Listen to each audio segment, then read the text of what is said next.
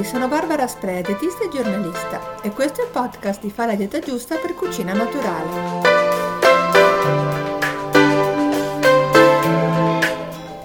Aprile dolce dormire, recita il proverbio, ma non sarebbe meglio farsi una bella passeggiata all'aperto e gustarsi una ciotolina di fragole, aggiungo io? In effetti, più che cedere alla pigrizia primaverile, per tornare in forma sarebbe più consigliabile svegliare il corpo piuttosto che addormentarlo. In primavera, con il risveglio della natura, nasce naturalmente in noi il desiderio di cambiare, quanto possibile in questo periodo, vita, permettendo al nostro organismo di rifiorire in sintonia con ciò che ci circonda, abbandonando quindi le abitudini invernali considerate poco sane come il poco movimento, le lunghe permanenze in ambienti chiusi e un'alimentazione caratterizzata da alimenti sostanziosi che ci attirano per resistere al freddo, ma che più delle volte sono troppo ricchi di proteine, di calorie, di grassi, sale o zuccheri.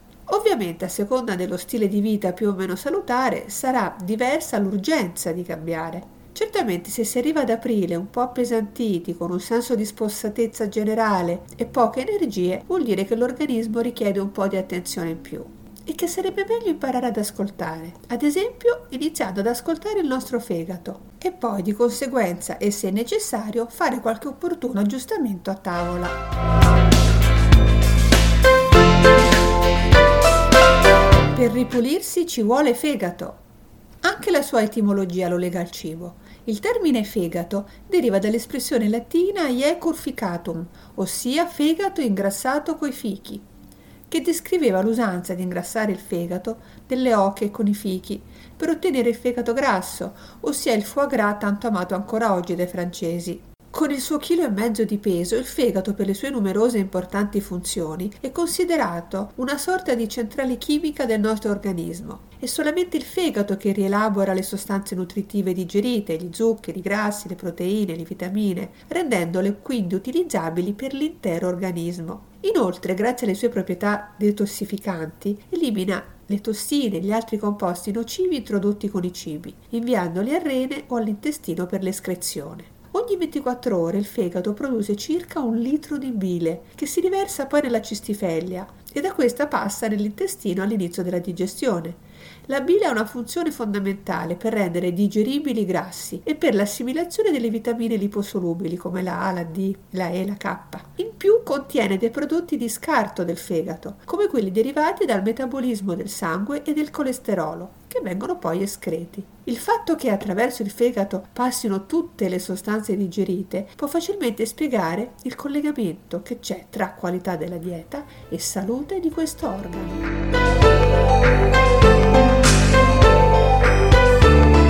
I veri detox siamo noi, Parlando di alimentazione, gli eccessi dietetici invernali in qualche modo possono avere lasciato degli strascichi sull'organismo. Ho già detto che è proprio il fegato che consente di eliminare le tossine e gli altri composti indesiderati introdotti con i cibi, inviandoli al reno, all'intestino per l'escrezione. Ed è proprio grazie a questa azione disintossicante che fegato e reno in particolare sono considerati gli organi più legati alla primavera in altre parole, il nostro organismo è già ben organizzato per eliminare le sostanze di scarto e il fegato è il nostro organo detox per eccellenza. Questa lunga premessa dedicata al fegato mi sembrava potesse essere utile perché ho la sensazione che quando a inizio primavera si parla delle diete cosiddette depurative o disintossicanti o detox, l'attenzione viene tutta spostata sulla scelta dei cibi, trattando l'alimentazione come se diventasse una terapia antibiotica, tipo allora mi prenda una detox due volte al giorno per due settimane. Insomma, una semplificazione suggestiva, ma che rischia di allontanare dalla realtà, concentrando tutto sul cibo, cibi sani ovviamente, che diventano tutti dei superfood,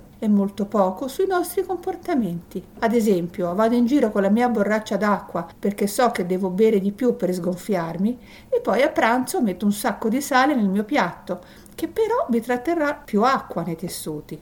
Ecco allora che più dei consigli specifici sul mangiare carciofi o tarassaco e gli altri vegetali primaverili, fantastici alimenti da mettere spesso a tavola, e a quello dedicato un precedente podcast sulla dieta di primavera e tanti articoli, oggi preferisco spostare l'attenzione sulle regole generali da mettere in atto quando vogliamo dare una mano al nostro organismo, o meglio ai nostri organi montori, a lavorare meglio ed evitando così di sovraccaricarli. Che detox, cominciamo a fare una dieta no tox. Quando si parla di alimentazione disintossicante, si parla principalmente di un'alimentazione amica del fegato. Da quanto detto finora, l'indicazione principale è quella di agire in modo preventivo, ossia migliorare la qualità dell'alimentazione in modo da ingerire meno sostanze che possano dare fastidio al fegato e farlo lavorare di più. Ma quali sono? Dunque, al primo posto troviamo l'alcol, un composto che notoriamente esercita un'azione tossica direttamente sulle cellule epatiche e quindi alla base di una dieta che voglia essere depurativa sarà necessaria la riduzione della frequenza delle bevande alcoliche o anche la loro eliminazione per qualche settimana se si preferisce. Poi al secondo posto ci sono i grassi. Meglio ridurre la frequenza e la presenza nei menù quotidiani dei cibi ricchi di grassi, specie quelli saturi di origine animale, i fritti, le salse e i condimenti vari come burro, panna e così via, maionese, usando oli di qualità poi, spesso utilizzati a crudo quando si può, ed evitando di bruciare o far arrivare l'olio a temperature troppo elevate mentre si cucina, per evitare che si formino delle sostanze tossiche. La terza indicazione è quella di mangiare il più possibile pulito, ossia evitando gli alimenti ultraprocessati o con un'etichetta piena di additivi e di ingredienti misteriosi. È noto che gli alimenti ultralavorati possono contenere ingredienti poco naturali che non sempre il nostro organismo è contento di ingerire, e poi tanti zuccheri, grassi di scarsa qualità e anche sale. Insomma, bisognerebbe preferire di norma alimenti al naturale o quelli poco lavorati, come legumi cotti o latte e latticini, per fare un paio di esempi. E il quarto consiglio è quello di fare attenzione al sale, sia quando si cucina che a tavola. L'eccesso di sodio fa male anche al fegato. E poi ci sono dei cibi che uniscono grassi saturi e sale, come i salumi, gli insaccati vari, i formaggi, le focacce con il sale a vista. Puoi fare attenzione anche ai prodotti decisamente salati, come i cibi conservati in salamoia, i cracker salatissimi, i tanti snack salati e grassi come le patatine fritte e simili. Tutti alimenti insomma che andrebbero consumati occasionalmente. E, dulcis in fundo, arriviamo all'ultimo tipo di alimenti che vanno mangiati con parsimonia, ossia quelli ricchi di zuccheri, perché anche l'eccesso di zucchero, come succede ad esempio in chi abusa delle bibite gassate, è stato messo in relazione con la salute del fegato, addirittura con la steatosi epatica, quello che un tempo veniva chiamato fegato grasso, ossia il foie gras, e il cerchio si chiude con le povere oche dell'inizio.